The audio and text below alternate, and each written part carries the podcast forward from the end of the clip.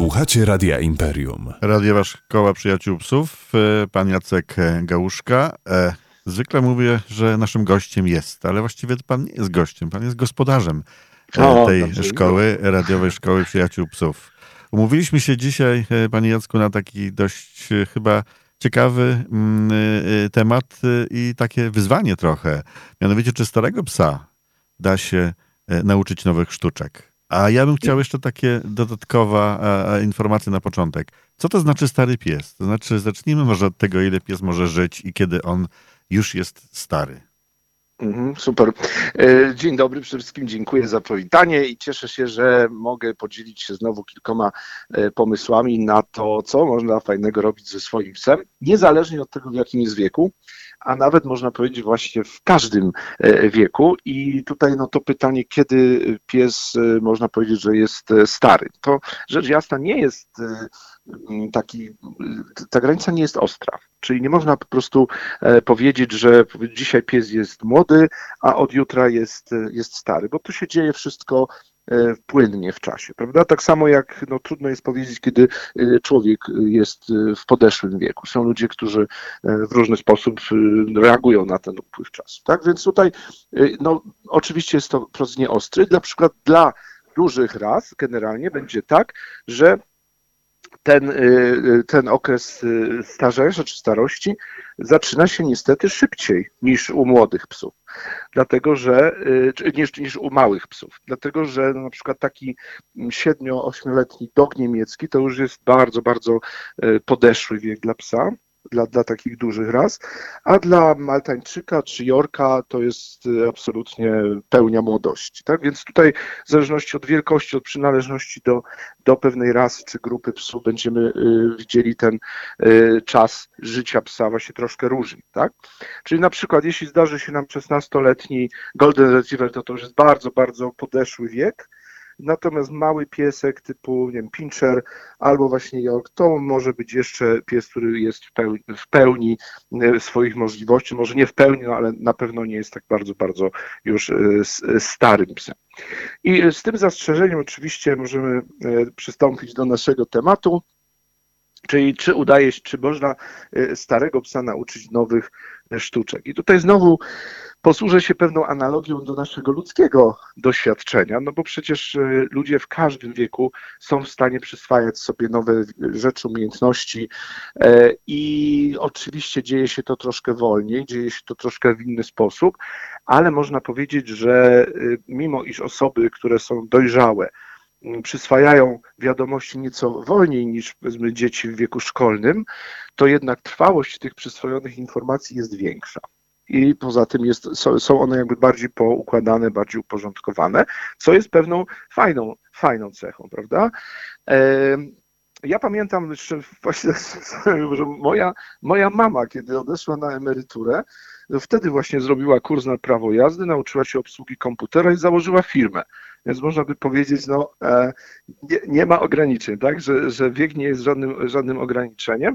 A tak samo, e, jeżeli chodzi o, e, o, o nasze psy, jedyne co je może jakoś ograniczać, to jest po pierwsze sprawność fizyczna, a więc e, musimy to uwzględnić, e, planując jakieś tam zajęcia, zadania dla naszego psa. I oczywiście wrażliwość zmysłów i umiejętność przetwarzania danych przez, przez mózg, który oczywiście zmniejsza się ta umiejętność wraz z, wiekiem. I teraz to, co jest ciekawe dla naszych czy w, w przypadku naszych psów, co jest bardzo e, interesujące, jest to cecha, którą etodzy nazywają neotenią. E, Brzmi dość egzotycznie, a chodzi o to, że jest to przetrwanie cech szczenięcych w wieku dorosłym.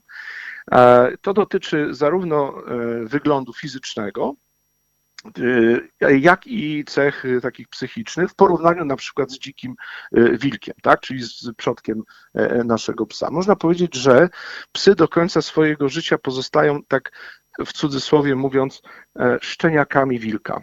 A więc e, nie wytwarzają tych wszystkich zachowań, jakie, jakie mają wilki, jeżeli chodzi o, o umiejętność polowania, umiejętność tworzenia struktury stada i tak dalej. Ale to również oznacza, że do końca swojego życia zachowują ciekawość świata, zachowują zdolność do y, elastycznego przystosowania się do środowiska i zdolność do uczenia się nowych rzeczy. E, I to oczywiście możemy wykorzystać. Przy czym tutaj też, y, ja myślę, że my mamy w ogóle takie y, troszkę wyśrubowane oczekiwania i wymagania względem naszych psów, ponieważ wiele osób po prostu chciałoby, aby ich pies był bardziej sprawny i niezawodny niż ich komputer. Prawda, że jak ja coś psu powiem, to on ma to zrobić po prostu bez wahania na 100% idealnie e, i po prostu nie ma miejsca na żadne jakby tutaj błędy, inne pomysły, chybienia i tak dalej. E, oczywiście pies to nie jest komputer, i im szybciej się pozbędziemy takiego oczekiwania, taki, takiego perfekcyjnego oczekiwania, że nasz pies ma być po prostu pod każdym względem idealny, tak jak psy, które my obserwujemy na zawodach sportowych, czy, czy jakichś właśnie bardzo y, takich no, specjalistycznych pokazach, to, to tym lepiej nam się z tym psem będzie żyło. Oczywiście y, to nie znaczy, że mamy nic z nim nie robić. Mamy robić to wszystko, co i psu, i nam będzie sprawiało frajdę i co możemy traktować jak zabawę. Bo w tej chwili, popatrzcie Państwo, my nie, mm, nie, nie mamy już psów w większości po to, żeby nas broniły, żeby pasły z nami stada. No, kto z nas się trudni pasterstwem jakoś źródłem na zarobek? Żeby chroniły te stada przed drapieżnikami, albo żeby polowały razem z nami. Y, to co, coraz, coraz rzadziej, prawda? No, raczej mamy takie psy do towarzystwa, czyli możemy powiedzieć e, spokojnie, że mamy te psy po to, aby nam było lepiej, aby nam było przyjemniej żyć. Dlatego pies towarzyszący e, ma trochę inną rolę do spełnienia i e, powinien w związku z tym umieć zachować się wśród ludzi i wśród innych zwierząt, oraz y, mm, umieć różne rzeczy, które nam w danym momencie są potrzebne albo po prostu sprawiają nam frajdę. I tutaj y, oczywiście, jeśli mamy młodego psa czy szczeniaka, to nauczenie y, tych wszystkich rzeczy jest znacznie szybsze i prostsze, ale jak wspomniałem, ze względu na tę cechę, jaką jest neotenia, w każdym wieku pies jest w stanie nauczyć się nowych rzeczy i elastycznie dostosować do środowiska. Czyli nawet jeżeli psa weźmiemy powiedzmy ze wsi i przywieziemy go do miasta, mimo że już powiedzmy ma 5 czy 6 czy 8 lat, to ten pies najczęściej będzie w stanie się przystosować do y, innego y, środowiska niż dotąd.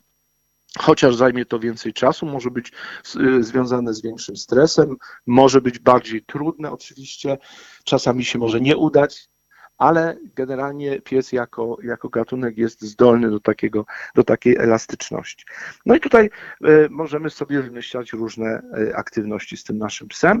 Pamiętajmy, uwzględniając jego stan fizyczny. Wiadomo, że pies w wieku powiedzmy powyżej tam 7-8 lat, jeżeli mówimy o już większych psach, czyli tych takich y, starzejących się szybciej, może mieć problemy z układem ruchu, czyli może mieć trudności z poruszaniem się albo mieć nawet dolegliwości bólowe ze strony układu ruchu, czyli stawów więzadeł.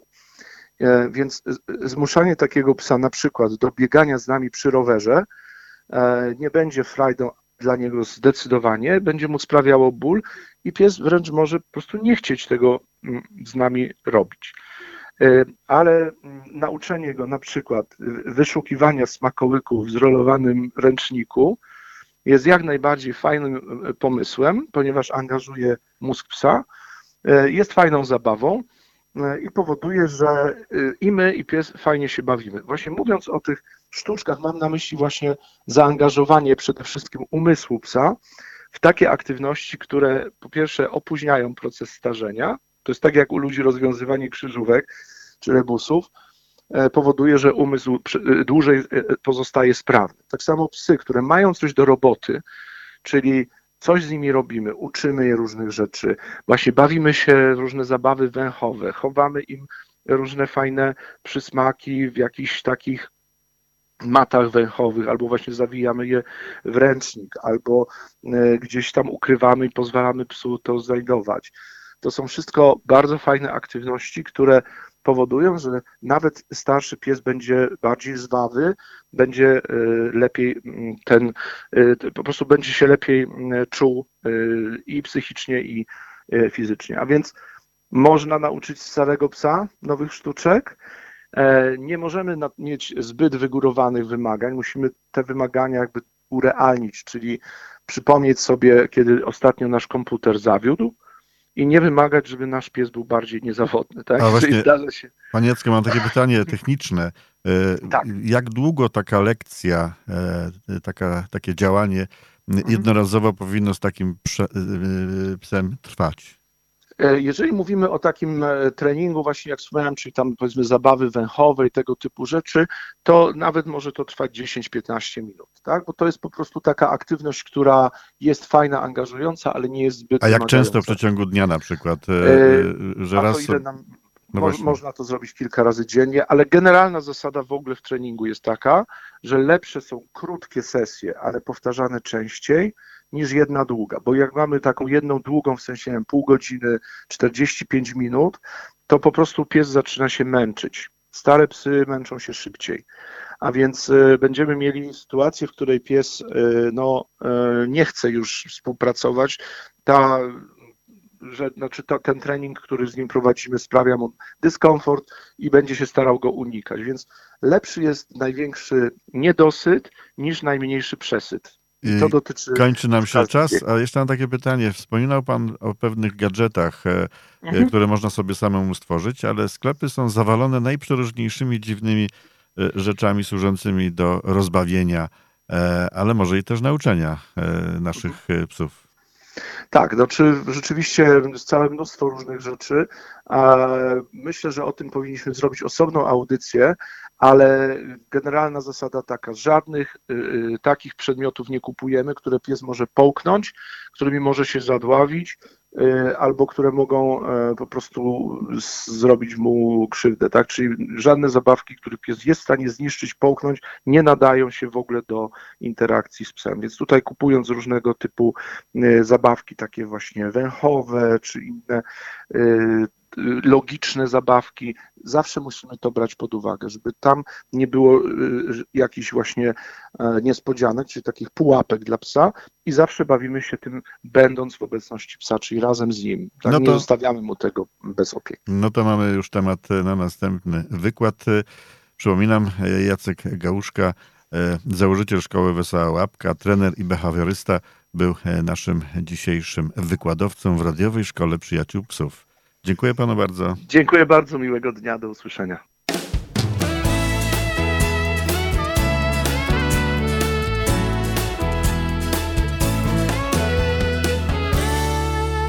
Słuchacie Radia Imperium.